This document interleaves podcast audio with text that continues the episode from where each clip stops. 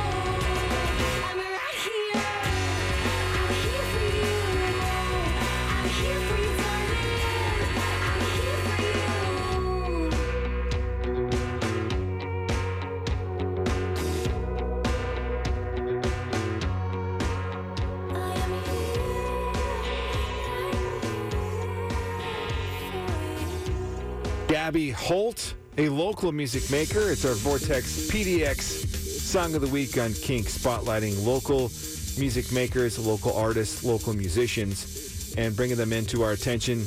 Our curator for this feature is Chris from Vortex Music Magazine. Am I wrong? This is the first time we played Gabby. Yeah, I think so. You know, I actually became aware of her a few years ago when she opened for a Jay Graves concert that we helped uh, put on, and I'm pretty sure that we we played a Jay Graves track on Yeah. the show back then. But yeah, Gab, Gabby's been on my radar ever since I saw her play that show.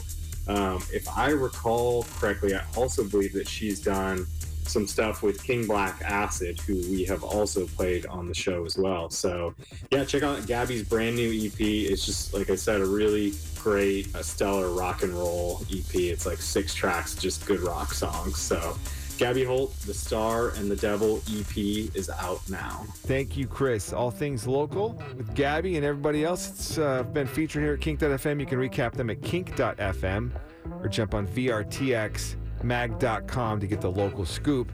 This is 1019 Kink